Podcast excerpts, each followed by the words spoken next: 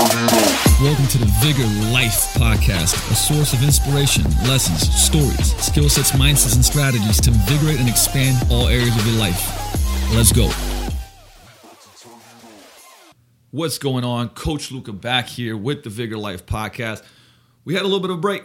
Um, didn't keep it as consistent as I have right now for the last two some years. We had a couple weeks break there in between, and um, obviously everybody knows what's going on. It's not one of those things that uh, the whole world doesn't know. So what what I'm not going to do on this episode uh, is dive crazy deep into what's going on with COVID, the gym, what we're doing, um, any of that stuff. I may I may touch you know touch on it a little bit because in many ways, like I wanted it to be, I wanted to continue with what the Vigor Life podcast is about, which is sharing principles, strategies, stories, um, inspiring with you know knowledge that helps people become better coaches, helps them become better humans. Um, we're going to continue doing that. Now, I'm not saying that you know I would say that this situation eh, that we're in, and we're we're definitely all you know all in it together. Uh, that it's not something that we shouldn't talk about. Actually, you know, we spent a lot of episodes and webinars um, on my other podcast called the Yo, the, Biz- the Business and Fitness Podcast with Steve Krebs.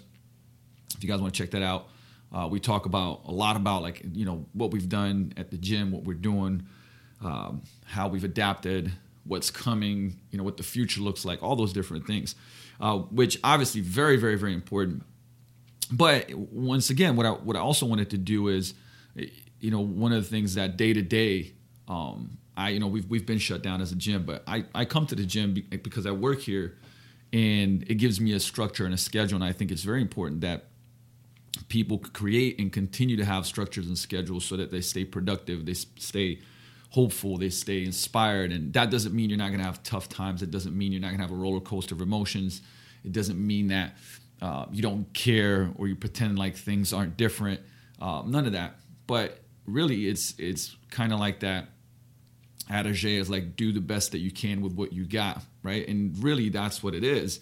Um, and and once again i am i am definitely a believer of you know i've been through a fair share and i say that lightly uh, of crazy things in my life meaning uh, situations that were personally uh, i would say uh, you know personal adversity or i would say external adversity like it is now which obviously create, creates personal adversity as well.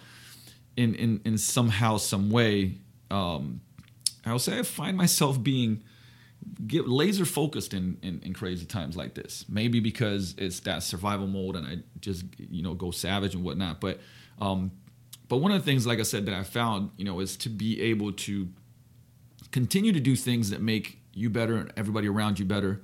Um, you know, su- more supportive, right? So if it helps you be better for yourself, you're better for others, you're better for your teams, your communities, and that's a win-win situation. So today, what we're going to do is, you know, we had a ton of questions coming in. I've been saving them because I, I posted it a couple of times uh, about the questions for the podcast, and then didn't shoot it. So they kind of, uh, I would say, they bundled up. Let's just say they bundled up. Sipping here on my energy drink. Um, but so what we're going to do is we're going to answer some that actually, and, and some of them are going to go a little bit deeper into the content. Like, so I might spend, uh, I got a couple questions to answer that are definitely to be a little bit longer answers, and some are to be more rapid fire. But we had some, we had some great questions, and um, it's to cover a lot of a lot of training topics today for sure. Uh, and then some of it's to be mindset. Some of it's to be business. A lot of a lot of training stuff though. Some of it's to be communication. I got some really cool stuff to share with communication. I actually got some um, notes ready and things pulled out here, so I make sure that I give you guys the fire. Uh, so uh, one of the things somebody sent it was actually a response. It was a DM to um, an exercise I was doing these sissy squats with with chains with a little bit of TRX hold for like super high reps, and uh, and I mentioned something in the in the story uh, about you know building tendons, and, and and they asked like, hey, what are you what are you doing there? Um, you talk about building tendon strength that people don't talk about that, and you know, can you tell me a little bit more about that? And I I didn't I didn't really answer. Um, I mean, I sent a short response, but this is the long answer. Um, and Christian Thibaudeau wrote, uh, I think it was, I think it was an article. I don't know if it was a Facebook post, an article um, that was really good about it. And so I'm pulling out a bunch of different notes on this because I think it's a very, very, very important topic. Uh, you know, one of the things like back in the day when I was younger, and you know, one of our strength and conditioning coaches when I was playing ball was saying because I had some friends that were you know using steroids and doing bodybuilding stuff, and eh, at a younger age, having a lot of you know tendon issues, and my my S&C coach then was like, hey, like you know those guys are building muscle, but their tendons aren't keeping up. Their tendons tendons are being built up, so they're actually going to have a lot of issues and injuries and, and and all of that stuff was true. But here's here's the thing like this is you know it's actually one of the kind of missing puzzle pieces i feel like a lot of times in performance when it comes to strength and power because when it when it comes to building strength uh, everybody wants to talk about you know best exercises uh, loading methods so i mean you know we, we talked about this right mechanical tension muscle damage, metabolic stress, the top three uh, keys to building muscle. And so people want to talk about that, which obviously very important. Uh, but then people want to talk about the coolest tools, you know, the and like I said, exercises before and different methods and the stuff that's cool. But you know, we also often discuss muscle mass to increase the potential to produce more force and neural efficiency. Because remember, right, like CNS is such an important thing when it comes to strength and power and even building muscle. Um, to be able to use your muscles to the fullest, right? But one thing we rarely talk about, and it's ironic. I mean, think about this. What's the last time you heard somebody go, "Hey, what are you doing for your tendon strength or tendon development in your training?" Right? You just don't hear it. Um, but it might be one of these like really, really not might. I believe it is, but as I say might, it might be one of these very important elements to being very resilient and bulletproof and, and being the best athlete you can be. And, you know, when I say athlete, like, look, I always say like the athlete of life, right? Do you want to be less injury, you know, uh, less injury prone? Do you want to uh, be more resilient? Do you want to be able to handle more stuff? Uh, and I can't tell you how many people in the last two to three years that are close friends of mine that used to be athletes, you know, tore an Achilles tendon, ACL tear, um, you know, they tore tendons. So when we talk about tendons, we have to talk about there's there's two really things that we want to talk about when it comes to that. Um, it's the thickness of the tendon, uh, the structural changes that the tendon obviously goes through, as well as the the rigidity and solidity of it, right? So we can, um, and also, you know, what's what's also important. I've I've mentioned this before is desensitizing the Golgi tendon organ, um, because it, I might be coughing a little bit. Don't get tripped out, guys. Don't get tripped out. Um, but uh, the Golgi tendon, like I, I've said this before, right? think about any time you've done like a dumbbell bench press or whatever, and you're really pushing it, right? And then that last rep, like you go and push, push, push, push, and your arm just gives out, right? That's the Golgi tendon. It's basically a protective mechanism that, uh, you know, it's a, it's a, it's a safety mechanism that goes, oh, too much tension, like I'm gonna shut it down so you don't hurt yourself, right? And everybody's experienced that. And there's there's ways to desensitize the Golgi tendon uh, we'll talk a little bit about that. I mean, there's you know lifting heavy weights is one of them, obviously, but but we're gonna go a little bit into that. But here's the thing, right? All of those that I just mentioned, so the, the thickness of structural changes, the rigidity, solidity, and obviously desensitizing the Golgi tendon can play a really big impact on strength and power gains. Um, and I, I think just health in general, uh, you know what I mean? So here let's let's touch on tendon thickness and strength a little bit. So a tender a tendon a thicker tendon is a stronger tendon, right? It's like dur. but that's that's important to understand because people don't really talk about that much, right?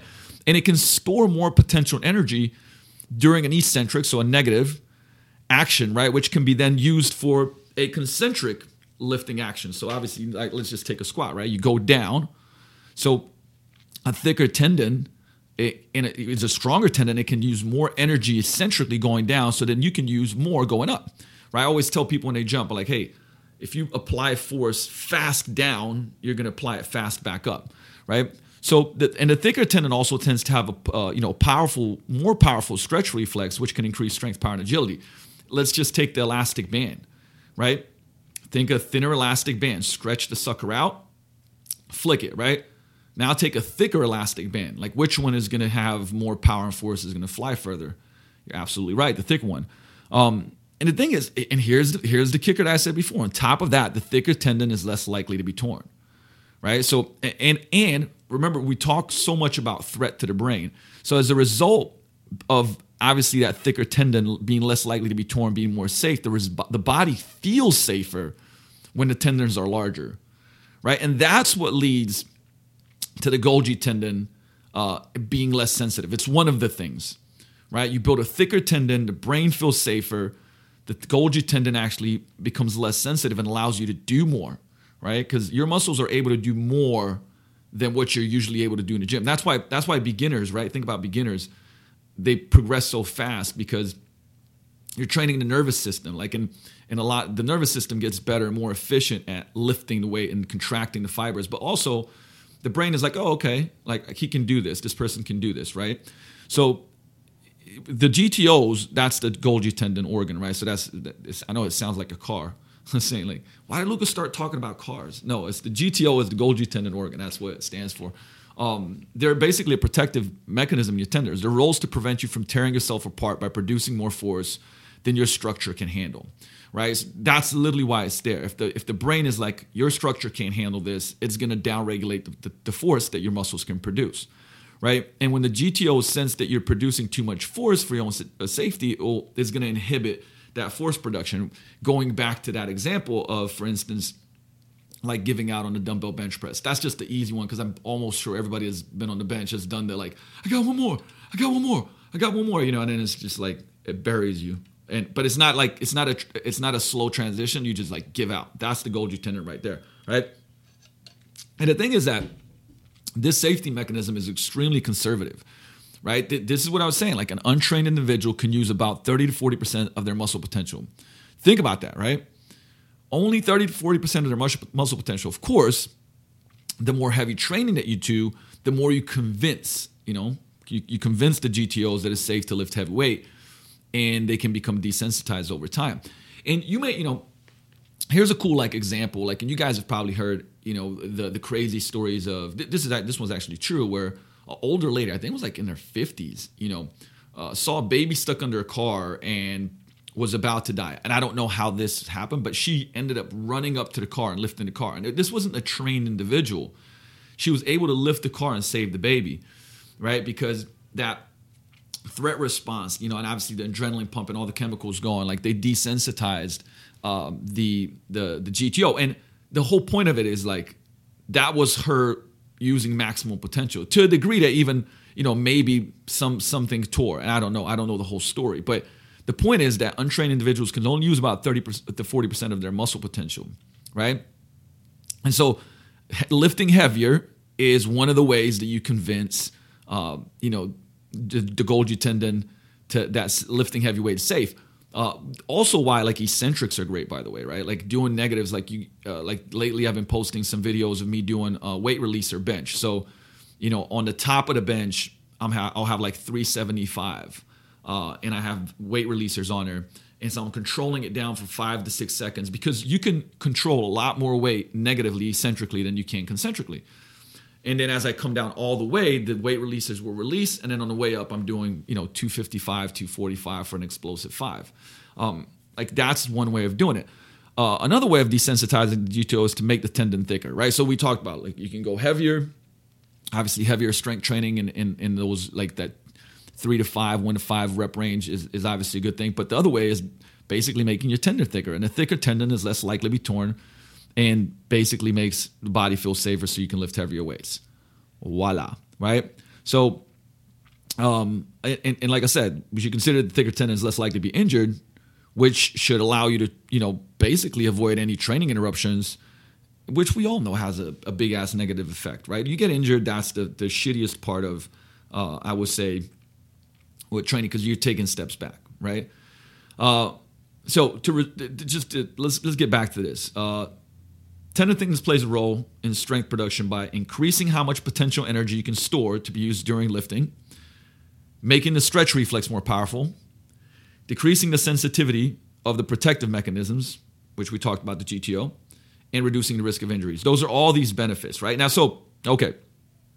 So, tendon thickness and how does it play a role in speed, power, and agility, right? So, We know that the thicker tendons lead to more powerful stretch reflex, which will, of course, then allow you to do what? Well, shit, produce more power, right? Uh, but let's look at that a little bit, right? Because I, I do feel like I'm spending a little bit more time on this because it's just a topic that doesn't get talked much about. And honestly, it's like I've been in, uh, you know, I've been doing this in my training, and I just don't talk about it much, but it is important, right? So, so, so here I am making sure that this gets rubbed in pretty well, so you start doing that. And I'll give you some, I'll give you guys some, um, uh, some, some methods as well. So it's not just all theory and stuff, right? So a thicker tendon will be able to absorb more force. It's it's basically a more effective you know shock absorber if if we go back to the car analogy right? When you're sprinting every time you've heard this right? Like every time your foot strikes the ground you're, you're absorbing about four to six times your body weight. And and it occurs fast like in a fraction of a second. So uh, which is why you know actually i was just doing hill sprints on friday and had a, a minor pull of my my hammy. Um, pretty feels pretty damn good but i'm saying because i was I, i'm telling you know we're always educating the members and saying like, hey, you can lift heavy, you can be really trained, but you have to still, you know, I, I would say train those tissues to be able to absorb these forces. And the only thing that can match sprinting is sprinting. Uh, and we'll do another, we'll do a whole nother episode on that. Uh, I'm actually going to try to uh, not try. I'm going to during this quarantine. I'm going to do some non-live. Well, we'll do live stuff through the computer, but not live here in the studio.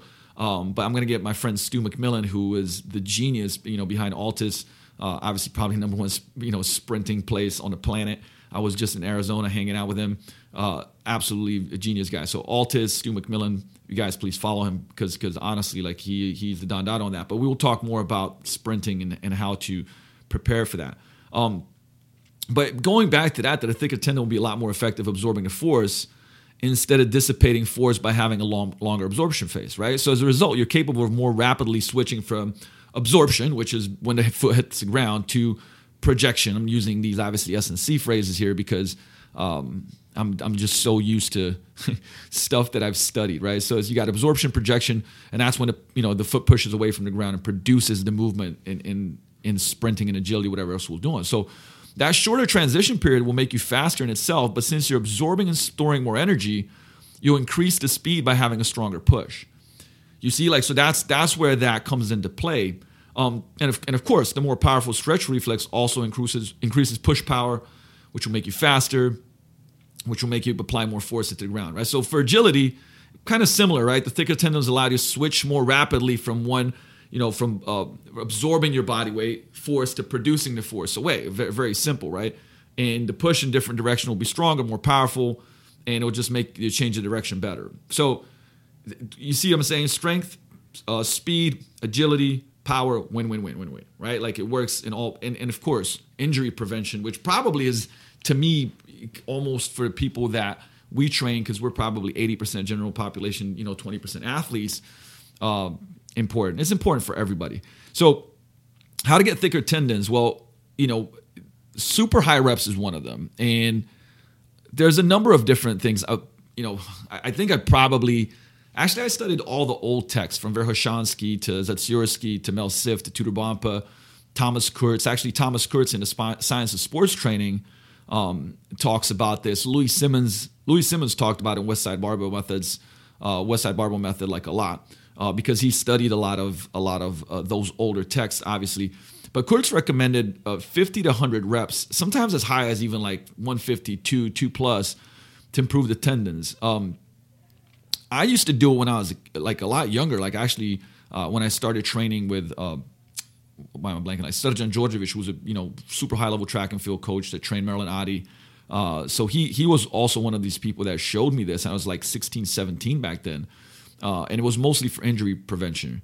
Uh, but for instance, like if you you know I just brought, brought up my my um, pulling my hammy a little bit, and I really haven't had historically in my life that many, considering the the the the sports that I've played and how long, how long I've played and the levels I've played with, I haven't had a lot of hamstring injuries. I mean, I had I've had some for sure, but uh, for myself and when I you know train a bunch of football players, which uh, I still train some of the Seahawks in and out, depending. Uh, still train a bunch of high school and college football players, and you know we'll we'll do like a routine will be like two times hundred reps on things like band curls or even RDLs like lighter RDLs uh, and depending, right, even like hip thrusts, uh, like I said, remember it's that bent position.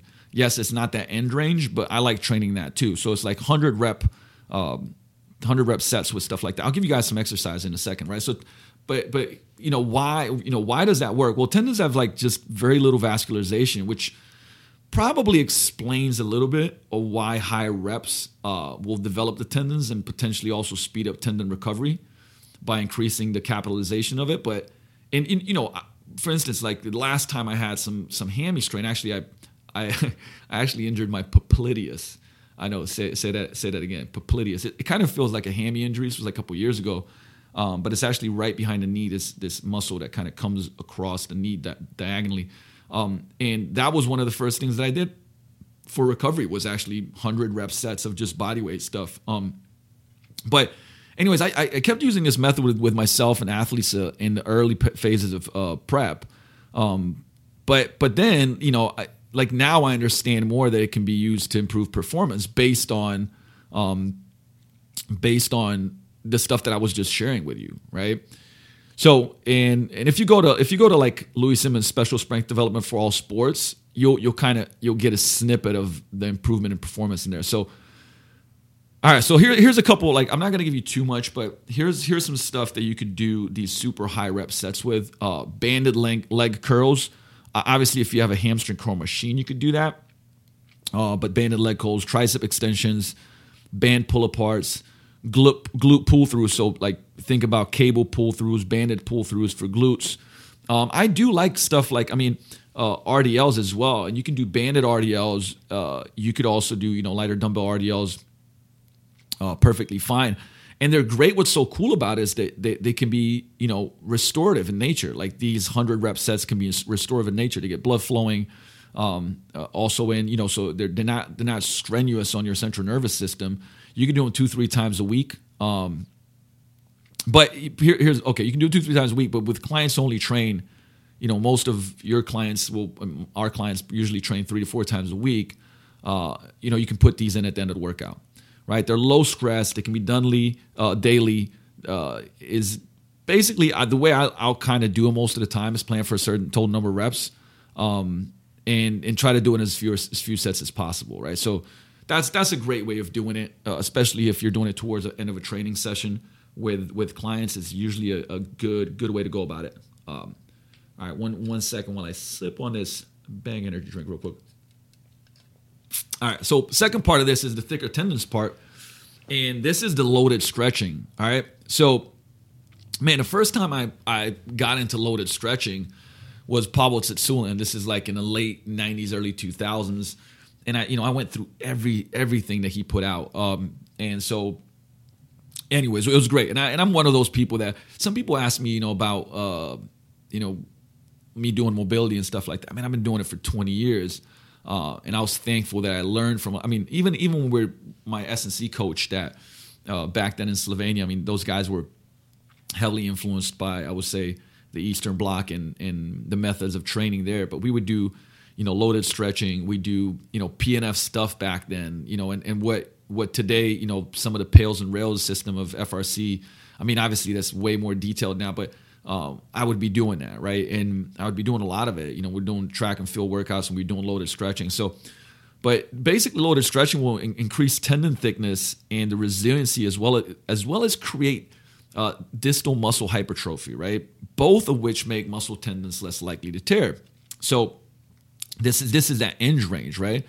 So as as we talked about from a performance standpoint, thicker tendons allow you to store more elastic energy, and stronger tendons allow you to make better use of that elastic energy during you know the the concentric part of the movement, like so the positive part, not negative. So thickening the tendons will only make you less prone to serious injuries, but also make you stronger and more explosive, right? And, and loading stretching refers to holding a position where the target muscle is under load while being stretched. All right, so think uh, end of range of muscle, not of joint. Uh, Jay Ferruggia and, and, and, I talked about this, uh, I would say, quite a bit as far as, you know, sometimes people will take the movement, like there, there's an end of range for the muscle, and sometimes you can go further, and that's the end of the range for the joint. So in this case, we don't, so, you know, an example would be like if you're in a squat position and you're sitting all the way down, but that's not you know, now you're not getting full stretch in the muscle. Like you're you're sitting on your joints. So we're not talking about that, right? So we're talking about end range of the muscle. So think like in a dumbbell bench or a barbell bench, right, where you come down and you feel that full stretch. But you but the thing is, but your humerus isn't flying forward, right? The pec is in full stretch. So we have to understand anatomy a little bit here to in, in each individual person's uh, joint positioning, right? And we're not going to go into that too much, but here, here's a here's a, a, just a good method for tendon strengthening like sets of 60 75 maybe even 90 seconds uh, i like those. And it you know usually if you start going past 75 90 if you can hold the weight for longer than that it's probably too light. And you for, for me it's like shooting for a total uh, time under load for about three minutes right? So that means you're going to do two two maybe three sets of it okay? And like I, I, I like to use loaded stretching at the end of a workout for a muscle movement pattern that was trained that day. Uh, it's also going to contribute to muscle growth. Uh, it's it, it's it's an amazing method, right? So, and, and, there's you can you can dig into this. Like I, I mean, you can go to shit like T Nation probably Elite FTS has a bunch of stuff on it. I know Thibs has a bunch of articles on it, specifically on it. Like I, I actually posted. They're probably lost somewhere in IG of me doing these glute stretch uh, glute stretches at the end of my leg workout. They're pretty brutal, uh, weighted like pigeons. Um, obviously, doing just a quasi iso, you know, pec like feet elevated push up position for that long is challenging. And if it's too easy, you add a vest. If it's too easy, you add chains. Uh, if it's too easy, you can add bands, right? So there's so many different things that you can do. Uh, same thing with bicep stuff. Like I'll do an incline bench and get to that end range stretch position um, and really feel that. So you're leaning back so that muscle has tension on the end ranges, right? So there's a lot of different ways that you can obviously do that, but uh, it's definitely something that I believe it's not a cool thing. Like you know, just because I said it's like yo, I, there's this cool thing Luka told me about. Like man, it's a secret. I, I really do think this is something everybody should do.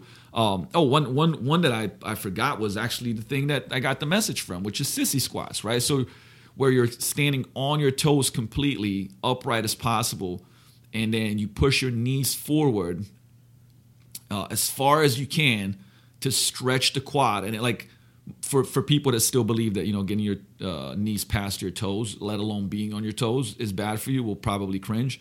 But this is great. Like steve maxwell actually was the person that taught me about super high rep 100 you know 100 rep sissy squats and that's what he was doing like building t- uh, the tendon strength uh, tendon tendon thickness, and so I'll do those now as supersets.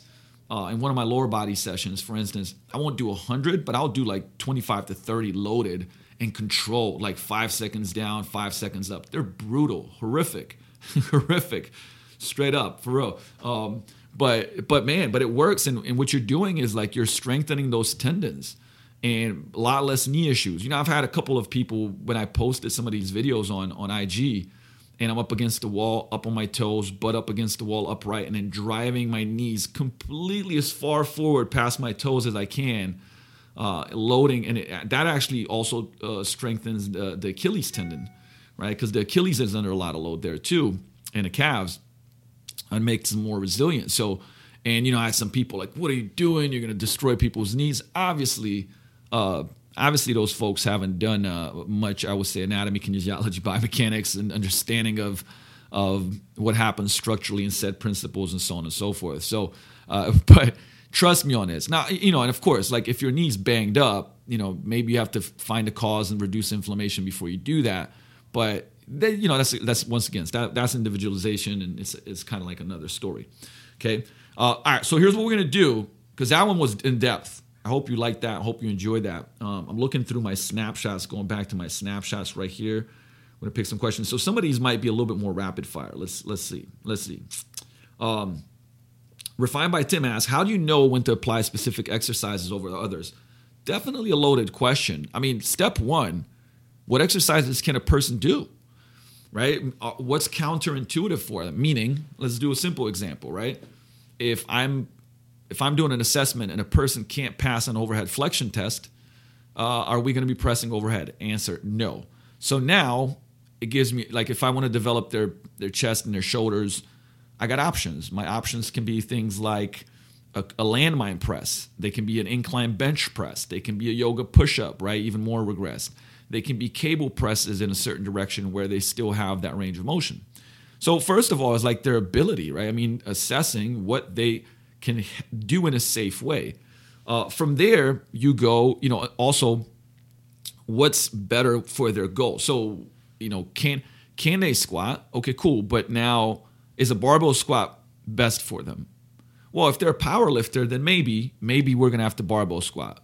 But first of all, I, you know, if if you can't squat well, and I put a barbell on your back, and and now all of a sudden it, you know, puts you into an extension, and you're you're you know you're tucking your pelvis too much at the bottom, and you're butt winking, and right then we're gonna go to a front squat or a double kettlebell squat because that's gonna put you in a better position. That's gonna be safer, and safety first for everything, right? Safety first when it comes to exercises. Period.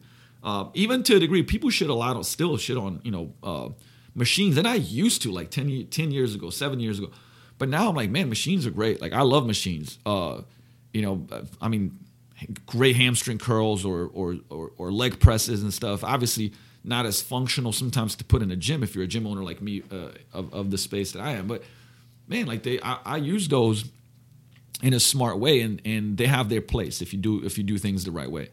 So you know how do you how do you apply specific exercises? Well, for assessing the person for what he they can can do safely, and then we look at goals, right? Like what are they trying to achieve, and then based on their assessment and the goals that they're trying to achieve, like what is going to be the best fit. Then I think that this is also very important. Not people talk about it. What do they want? What do they like?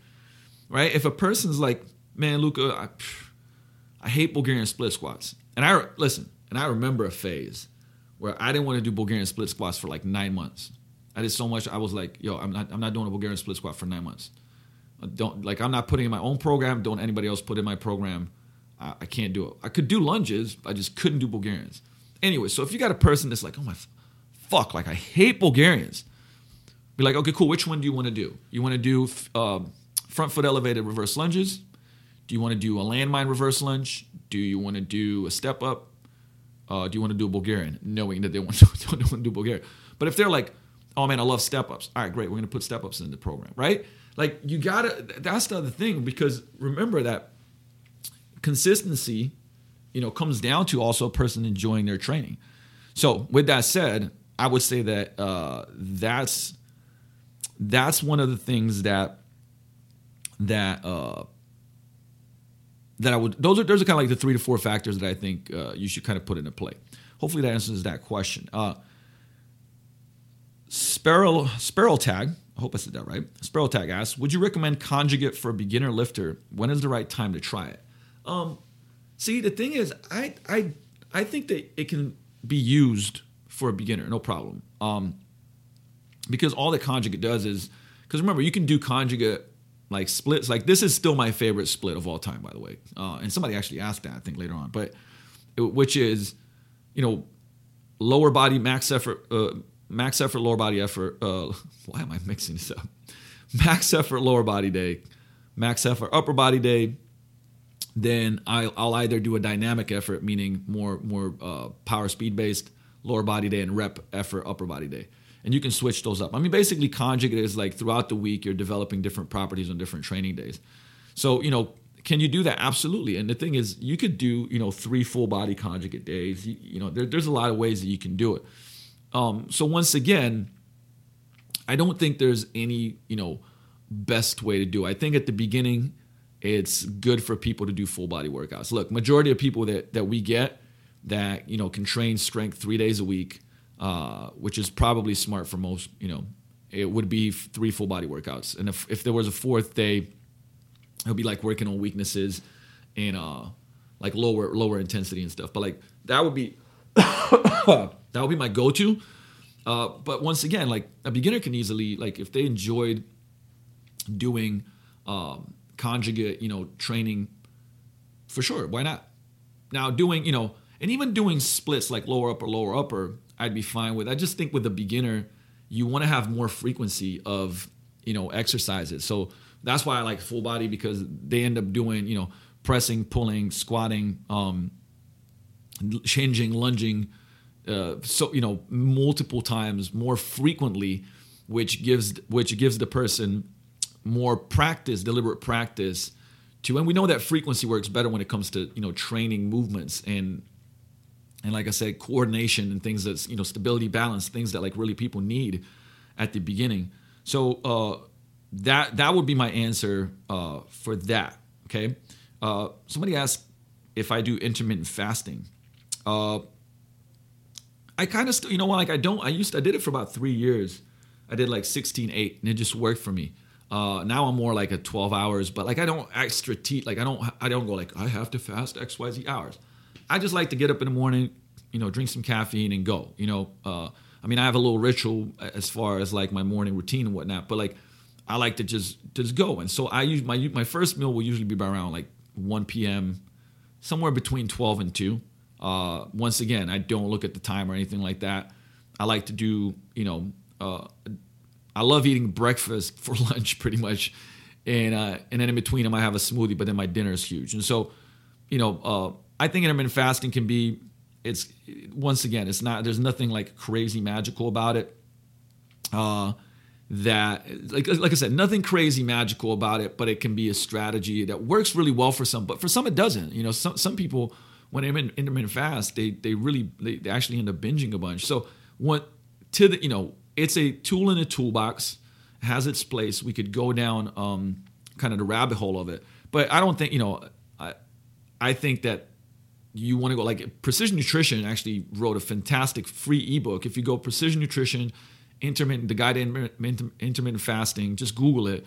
It's free. I don't know how. It's really big. It's really in depth. It's it's phenomenal. Pluses, minus, cons, everything else. Um, and if you really want to get like, put it this way, much much more in depth and a very objective opinion on it with a lot of data from that I could even cover right now. Right. Uh, so if you're interested in that, I'd certainly go into that. Actually, was uh, very very grateful that you know one of my close friends is, is uh, Dr. John Berardi, who started Precision Nutrition and uh, was uh, out there in Arizona for a visit with him and a fan, which was phenomenal time. We were able to chat up about a lot of stuff uh, and talk about how they create these resources. And I promise you, I mean, they put them out for free, and they're absolutely great, absolutely great. Um, so let's see a couple of like Jack's Fit Academy asks, "What's the one thing about business life that you wish you knew ten years ago?" Ooh, I'm gonna take a sip a sip of this before because I, I didn't get ready for that one. Just so you guys know.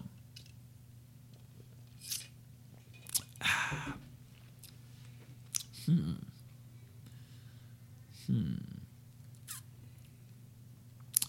You know what? And maybe the times, maybe, maybe the times look like are making me give the answer. Okay, but because I, you know, in my life, I, I'll be, I'll be I'm very honest here that like I didn't always, you know, um, stick to my values, or maybe I did, but I just, I, I just bullshit about what my values were. Maybe out loud I'd say what my values are, but then I'd break my values because I was, you know, I let ego get in the way.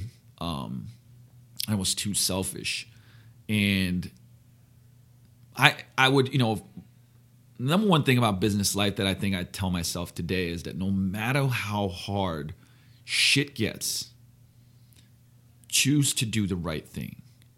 And the right thing to me is obviously that what is that? I mean, that's integrity, right? That's character, that's living by your values. Um, which I proudly say now. That, I mean, look, I'm far from far from perfect. I fuck up a lot still. Don't get don't get it twisted. Um, but but you know, I make the hard decisions that are right that short term will hurt, but it's right. It's right. Where I could avoid them and short term it wouldn't hurt, but boy oh boy would it like come back after me, right? Like, uh, and and so right now we're going through a, a challenging time as individuals, as businesses, and more so than ever, right? I, I love this kind of phrase, chaos reveals character. And it's revealing it right now. You know, and some people are going to step up and you know live their values and live in integrity and live in character and down the line that's going to really pay off but but i think listen when i say it's going to pay off as a business I, I think what's even more important is that you can go home and look at yourself in the mirror and go like, man, I did the right thing. You know, and I knew I, I knew a, a lot of life where, you know, I, I came home and I couldn't look at myself in the mirror. But, you know, it, it, it was like on on the outside, maybe I was making money. And remember too, I was in organized crime. Like I, I yeah, I was making money as a you know as a teenager, doing dumb shit, right? But you can't, you know. But that's the thing is you can't go home and look at yourself in the mirror and go like, man, I'm really proud of what I did today. I did the right thing today. No, you avoid that. You avoid the mirror, right? And then there's times, there's hard times, and I've been through, you know, a, lot and going through some hard times right now, and not even just um, obviously any business, any small business is going through a hard time right now. Uh, but even with per- personally, uh, I'm going through some some things with you know family in Slovenia. Our, our business there is going through a hard time, and um, just just personal stuff that like uh, once again like all of you have and will con- will go through. I mean, it's just life, right? And but if you can go home and at the end of the night go like, man, I, I put in my best effort today. I treated people right. I lived by my values. I lived in my character um, man, it I, I promise you, there is something about that that gives you peace, um, even peace in a storm. And so, if I could go back, and obviously you can't, and all the fuck ups made me who I am, so I'm I'm, I'm grateful for them. Um, I, I would say that, and that's very difficult. It's really it's really easy to say it here as a tagline, but living that shit, oh man, like the harder things get, the harder it is to live. They, because the easier it is to get the way out. Oh man, I'll just I'll just cut this corner, you know, I'll just do this eh, you know, and then you start getting into the gray area and like convincing yourself that it's right. I mean, I did that a lot, right? Like, I mean, when you're in crime, like you every day you convince yourself that things are, you know, that you're doing it for the right reasons. And um, but but that's a that's a slippery slope, right? Yeah, it's a slippery slope. Uh, building performance asked, what did your training split look like lately? So I answered that one. Still on conjugate, you know, pandemic aside. I mean, I look, I'm, I'm, I'm being honest with you guys like that. I live at the gym. Uh, that's my quarantine, pretty much. I go home. I go home and sleep, but I'm here. I shoot videos. I do virtual stuff. I, I work, work, work. Um, I get my training sessions in. So, not to rub any of this stuff in at all. Uh, there's upsides and downsides to it, right? And uh, uh, Gallo GG Fitness asked, uh, "Were you scared coming to place with nothing and starting from zero? uh, from what you've built now. Talk about you moved to Seattle and started from a commercial gym to build that. I've talked about that before, but let me tell you something, man. Like, a little pause there. Because when you've built something and you've put in and sacrificed a lot, it's, you know, you have more to lose. Right. And, and that, and you have to be careful about the mentality of holding on too strong. Like I, I think this is a, a, business lesson, by the way. Um, I think it's a business lesson as far as when you when you actually build something, whatever it may be, and you start getting afraid that you'll lose it, and you just hold on tight, and you don't do the things that you did when you started from zero, which was, you know, like the nothing to lose. Like I'm going to innovate, I'm going to push, I'm going to challenge myself, I'm going to get out of my comfort zone. Um, you gotta you gotta make sure that once you've built something, you you kind of this might sound a dichotomy, but like basically you have to have built a foundation of security enough. Like for instance, like in these times, thankfully I've done some things to put us in a position where we do have some security, right? I mean, obviously, you know, how long will this go? And there's a lot of other questions and whatnot. But I thought about this, right? Like, hey, if, if shit hits the fan, can we weather the storm and let's prepare to weather the storm? But the other side of it is also being like i'm going to continue to be get uncomfortable and challenge the status quo challenge myself challenge the team you know push to places that we haven't gone anybody else hasn't gone right? And so i think you got to keep that mindset. That's a way of life. I think that's a way of life versus a, a period of, of time.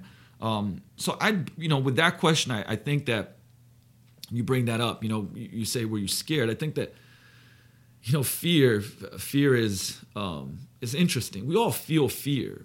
We, we, we absolutely. I have fear now, right? But courage is what overrides the fear, right? And fear also, you got to understand, like, what it, what is it doing? You know, I, I, I love Stoic works. I've you know read everything from Socrates to Epictetus to the Meditations by Marcus Aurelius to I mean, you name it, right? Um, so which I, I, highly recommend you do. I highly recommend you read all of Ryan Holiday's books. You know, Obstacles the Way, Ego is the Enemy, Stillness is the Key. Those three books, which are all centered around uh, basically uh, Stoics and and the way that they operated. You know, Stoics would always would always, I would say, um, ask themselves these questions, right? Like, in about, for instance, about fear, right? How do you operate in fear? And what is it doing? Right? So it's actually, I'm, pulling up a note here. We're, we're uh, this is actually Seneca. We're more often frightened than hurt, and we suffer more from imagination than from reality. Right? And for example, right? Maybe you're facing a difficult conversation you put off for months, or you're about to go on a journey on, a new project that tests your limits. Like I would say for many, that might be this time, right? And I say new project, but new project could be just this new way, right? It uh, could be a job change, moving to a new city, starting a new relationship, or anything that provokes, you know, fears and anxieties that essentially just, I don't know, freeze you in your tracks, pin you down. Uh, you can, you know, suddenly feel trapped uh, as as the situation unfolds. So it's it's a timeless truth that many of the things that we worry about never happen. How many times have you know? And th- this is the thing about fear, right? Like that that I'm bringing up right now.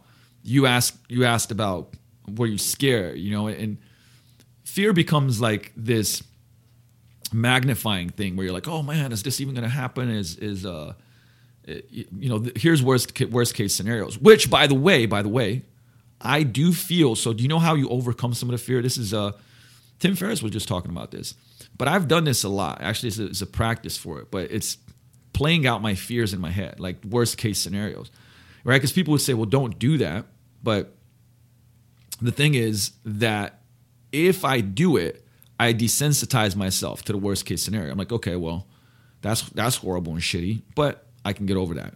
Right? Now now it's like I've already played it out. Now I can go back to reality and just work on creating the best situation possible. Right? And I and I feel that the more that I've and you can practice this, right? Because like fear can really, really cloud your reality. And just like any other you know extreme emotion you know such as anger jealousy whatever right? It'll cloud your vision and it just it'll really obscure what's really going on. And then it can paralyze you right? So the question is how do you get back control? Uh and you know take back control and and be able to face whatever's next right? So the pre so this is what what I was talking about. It's called the premeditations of evil. So I'm pulling up some of my old notes, right? What's the worst that can go wrong? What's the absolute worst that can go wrong? Study it. I did it when I bought this building. Uh, I was like, man, you know, here I have uh, saved and accumulated and, and done well, and and now I'm gonna risk it all on buying, you know, the Vigor Life building and, and going into this project where I literally have to put everything on the right, line, right? And I went through this premeditation of evils. I, you know, I was like, what's the what could go wrong? What's the worst that can happen? And trust me, a lot can can go bad, and a lot did go bad, right? And then the thing is, you got to feel it in your bones. You got to feel it in your skin. You got to understand what it'll look and taste like. I'm dead serious. Like you have to think about it and like dream it like you would dream a positive thing. It's a good thing. Feel it in your bones, feel it in your skin. And now the thing is, now that you've removed the surprise and some of the fear, now you've readied yourself for the worst. And Seneca put it best, right? The man who anticipated the coming of troubles takes away their power when they arrive. Whew. I'm going to pause right there. That's powerful. Take a sip. Hmm. Man, that's why I love, love Stoicism, man. Those guys, so much wisdom, right? The man who has anticipated the coming of troubles takes away their power when they arrive. Now comes the preparation, right? What can you do to prepare yourself? What options do you have when the worst happens? Like that's I'm, I'm asking you, right? What, what are the options you have when the worst happens? How can you prevent it from happening? What can you do to re- today to reduce the chances of the worst thing happening? If it does happen, how can you bounce back? Write it all down on paper and think it through. Right? Write it all down, think it through. Like, see, the thing is, like, these questions First of all, like these questions, I'd rather give you principles of living life and operation, like so that you can operate rather than like a tactical thing that you can use one time in one situation. Fuck that. Like there's a principle. This is a, this is a this is a way to view stuff. right? So go, go, getting back to this. So these steps, clarifying your fears, imagining the worst case scenario, brainstorming and strategizing to prevent whatever may come are the key tools in a lot of, I would say, really successful entrepreneurs' um, toolboxes, right? So it, it, it's a it's a tool in a toolbox that you must use. I mean, maybe I flipped this on you and you're like, oh shit, I didn't know he was gonna give me that advice, right? And but you got to embrace this practice. Like think of Cato. Cato was another of you know the preeminent Stoics. He'd walk around barefoot with like minimal clothing in in heat and cold.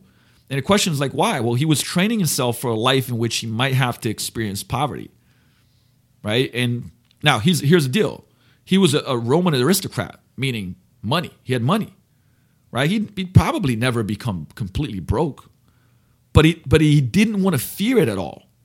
So he lived in like brief increments, just like short time periods, this penniless life.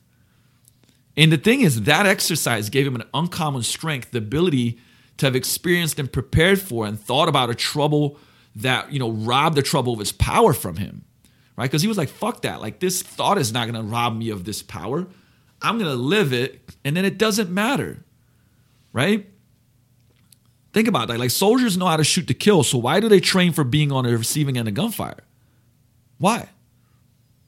Right? It's the same reason a company does wargaming against its competitor. It's the same reason football players practice fumble recovery and give reps to their backup quarterback.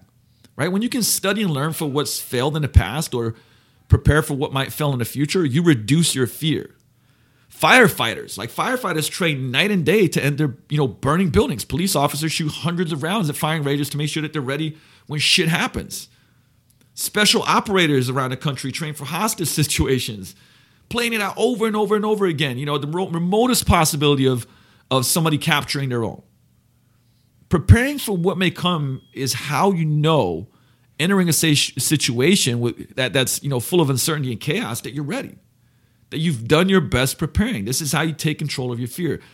So, you know, hopefully, like, think of practice. Okay, I think this is another great analogy. Like, think of practice as immunity, right? Immunity to fear, immunity to weakness, immunity to your own sense of doubt and hesitation. Practice even what you think you can't do, and you might find that you have more capacity than you thought that, that was possible, right? So, in, in short, I know like I, I go on rants because I feel like stories are so powerful. Oh fuck, I'm getting excited, damn it. Ah, so uh, in short, right? This is uh, think of it as a blueprint. They'll they'll require you to take control of fear. One, what's the worst that can happen? Write it down. Feel it. Number two, ask how you can prevent it and then journal all the solutions possible. Number three, Practice reduces fear. Do whatever is necessary to know that you've steadied yourself and prepared for, for whatever is coming with all your effort, right? And you've probably, you know, in, in to finish kind of off my thought around that is uh, you probably heard nothing to fear but fear itself. Um, but and you've heard that from maybe the the speech, but the full line is actually worth reading because it applies to many difficult things that we face in life. So I'm going to read the full line for you. Let me assert my firm belief that the only thing we have to fear is fear itself nameless, unreasoning, unjustified terror, which paralyzes needed efforts to convert retreat into advance.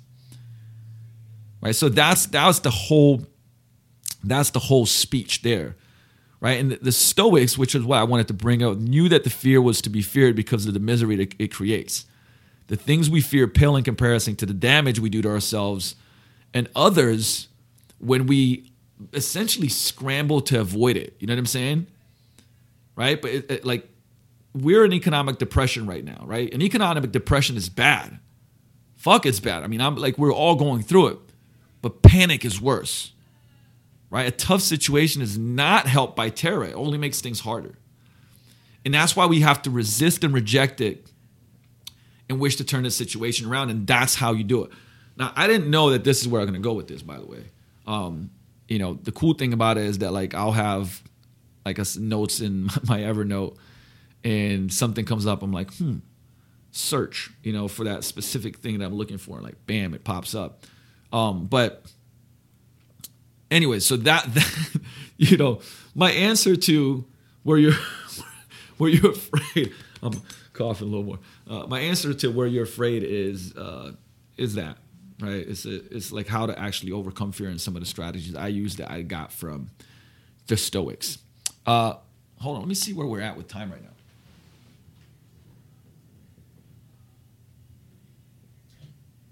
All right, I was going to go uh, into actually a question I had about uh, cardio and conditioning, but I will I will do that next time.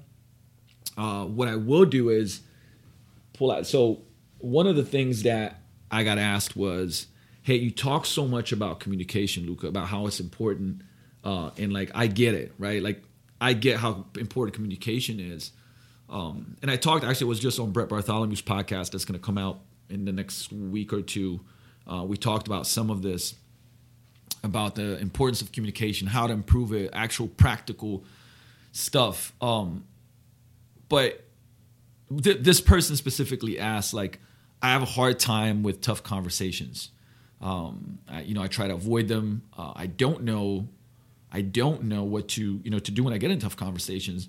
And I've shared quite a lot of books around communication conversations, crucial conversations being one of them. Um, Radical honesty is another one. Uh, coactive coaching is another one. Motivational interviewing is another one. How to win friends and influence people is another one. Like so, there's a lot, and I, there's there's more. I mean, I could list a ton of them, but look, this is so. What I wanted to do is is give you something really practical, um, rather than uh, just ramping on about stuff, which obviously sometimes I do, but with a point, and the ramps hopefully give you a lot of useful information, strategies, inspiration, whatever it may be. But here's here's here's actual six step process to mastering tough conversations. And uh, remember, Coach K. I study a lot of great coaches in basketball. Coach K said confrontation is simply meeting the truth head on. Okay, so confrontation is actually great. It can be right if you've built rapport. Now, let's go back to this six steps to mastering tough conversation. Effective coaches and leaders stand firming, telling their people what they need to hear, not necessarily what they want to hear. We know that, right? But the thing is that trust and truth go hand in hand and feed each other. And trust is such an important factor. Another cliche word that's a lot harder to do than say and put in memes, right? But you have to tell the truth to earn trust. And you must have trust that the person is going to tell you the truth. And remember, right? T- time never makes tough conversations easier. I'll repeat that. Time never makes tough conversations easier. It's not going to get easier when you wait longer. It gets harder and harder and harder, right? You got to confront issues early and you got to f- confront them directly. Now, so let's go through these these, these steps. It's, it's pretty kind of clear. Um, they're pretty clear. I, I, think this is a good framework for anybody. Obviously, there's a lot more we could dive tons deeper. There's there's full blown episodes on this, but that I've shot. But here it is. Step number one is creating a safe environment, right? And and remember, think of this as an ongoing process. I think sometimes the mistake is like that you you did a good job creating a safe environment a number of times, but that has to be an ongoing thing. And, and, and it's mandatory if there's going to be the necessary trust required for a tough conversation to be productive and smooth. And just in general, I've talked about the importance of psychological safety with teams in the workplace, uh, building quality culture, right? So think about the difference in like food quality between something cooked in an oven and something given a minute in the microwave right? Real relationships take time so this creating a safe environment is an ongoing thing which is why sometimes you know maybe you've built a crappy environment and you know now you're using some of these methods quickly and you're like oh why is it not changing? Well it's not changing because like listen it's going to take time. Relationships real relationships take time and once again, you're trying to throw it in a microwave rather than slow cooking it and making it quality and delicious. Right? So that's step one is creating a safe environment. Stepping step two is keeping it professional. Right? It's it's important to not kind of turn the lane or you know swerve into the personal. Okay? Confront issues and behavior, not people. This is really important, right? And I'll give you guys some like tactical stuff here, right? But the, you gotta remember to talk and address the behavior, not the person, not attack the person. Right? Trust that they can handle it and just don't assume what their responses will be. Like that's usually what happens is that people go, they play it in their head, what's gonna happen, and then they respond based to what they played in their head versus to reality. So don't like like I said, don't assume anything and don't assume what the responses will be. Okay? Never, never. This is first of all, like let me rephrase this. I still do this shit sometimes. I've gotten significantly better, but I still do this shit sometimes. Right? Never initiate when angry, frustrated, or disappointed, as you're more likely to lose your professionalism in those emotional states. Right? Or if you're in a relationship, jealous, or whatever else it may be. Right? Don't initiate. Okay? Very important. Step number three is be respectful. Now remember, in-person communication is better than in, uh, on a phone communication. On a phone communication is better than email communication, and email communication is better than text communication. Yep. In person is better than phone, phone is better than email, email is better than text. Right? Give the person the respect they deserve. Be honest, be direct, but with respect and tact. Right? Reduce the barriers and the defensiveness through word choice, such as, you know, can I bounce something off of you? A question. We need to discuss something important because I care about you. Or this is feedback to help you. Notice how, you know, notice how that's respectful, right? Hey, can I bounce something off you? We need to discuss something important because I care about you. Or this is feedback to help you, right? This is this is versus lashing out and just not being respectful and just attacking the person, right? So number 3 is be respectful. Number four, step number four is watch your language. Like fe- feelings are always valid, actions are not. And just because something's understandable, it doesn't mean it's acceptable. But but be, because of that, like never assign blame. Use I statements versus you know you statements. So I'm feeling is always better than you make me feel, right? You make me feel blah blah blah blah blah, right? No, I'm feeling like this situation is you know this situation making me feel xyz i always like to state facts and then talk about how the facts make me feel right? So rather than attacking them and like you make me feel this way. Make sense? So watch your language. There's a lot of a lot of great resources on that too. Step number five is empathize and clarify right? Ask for their perspective and then just listen. Like this is the one of the hardest things ever right truly actively listening, right? Don't interrupt. Allow them to have a full response and don't even don't look like you're about to and it's once again, this is another thing I'm telling to myself because I still do it sometimes when a person is talking and they say something and I something pops in my mind that I want to respond and then I'm almost waiting for them to finish and you can see it. Right? Don't do that. Allow them to have a full response, intently listen, don't don't jump into their words and don't look like you're jumping in words, right? And then specifically ask for clarification if needed, right? If you're not clear on it, ask, right? Hey, do you mind if I do you mind if I ask for clarity in one of something that you said? Most people say, of course. Okay, I didn't quite understand this. Could you say explain that again, right? And then affirm and validate their feelings and intentions without being judgmental, right? Affirm and validate what they said back without being judgmental. Once again, even the tone of voice is so important here, okay? And then and step number six is like ending strong, right? Thank them and acknowledge them for having a conversation. Don't for, and don't forget to take adequate, like just it, don't forget to take the time to process and let the emotion settle. Because anytime you have a tough conversations, it's gonna bring up emotion, right? But take the time. Don't like we talked about not like reacting from that emotional state at the end of the conversation, don't let the emotions make you blur out, but take the time. And after like the appropriate length of time, then formally follow up to resolve and move forward. Okay?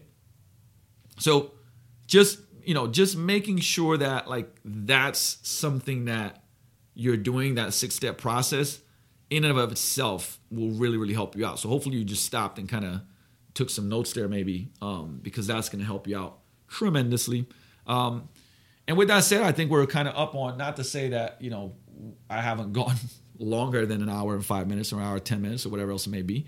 Um, but I could certainly answer a lot of these questions. And I, and I do like, there's another question that came up about, aerobic, you know, me talking about doing some videos about aerobic conditioning and methods and to give a little more clarity about that and like how it's going to be, you know, if I want to basically the question was like, hey, if I want to build muscle and you know be more athletic, like how is like the stuff that you were talking about going to help me and how can I do it? And you you know, you posted about 19 methods.